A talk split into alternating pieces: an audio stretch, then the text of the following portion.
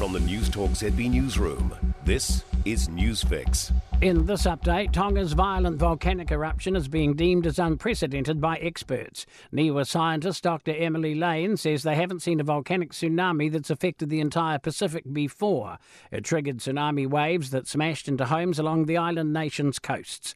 The full extent of the damage is still unclear as phone and internet lines have been down since last night.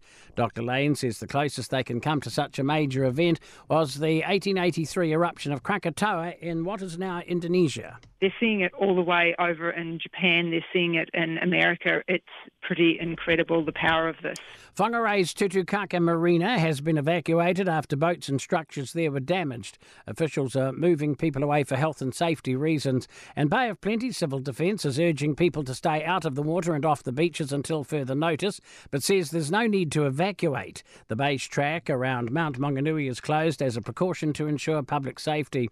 Tauranga City Council says it's due to the potential for strong and unpredictable surges following the eruption and higher than normal swells generated by Cyclone Cody.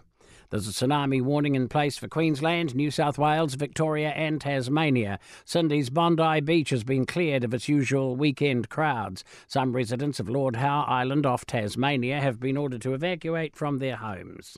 And shockwaves from the blast have been felt around the world. Auckland University volcanology professor Shane Cronin says he's heard of a shockwave recorded as far away as Finland. That points to a really significant explosive force, but also probably some ground change that's gone on around the volcano.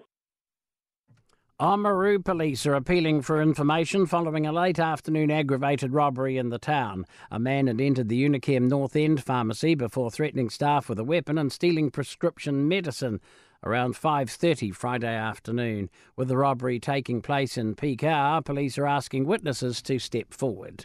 That's news. In sport, one returning Silver Fern has received a tick of approval from coach Dame Noeline Taurua amid a heavy defeat for New Zealand to open their quad series in London. They've been blown out by Australia 53 39, falling behind by as many as 18. Taurua was pleased with the return of defender Kayla Johnson, who played her first international in nearly four years. She was able to turn over ball, and obviously looking at her in both the wing defence and goal defence position, that also helped to know where she sits. Prior success is putting Gray Cornelius at ease as Tasman moves from a traditional head coaching role to co coaches for the 2022 NPC season. Cornelius and Dan Perrin will share the Mako coaching duties following the departure of Andrew Goodman. Tasman used two coaches when they won NPC Premiership titles in 2019 and 20, with Goodman and Clark Dermody at the helm. That's sport. I'm Bruce Russell.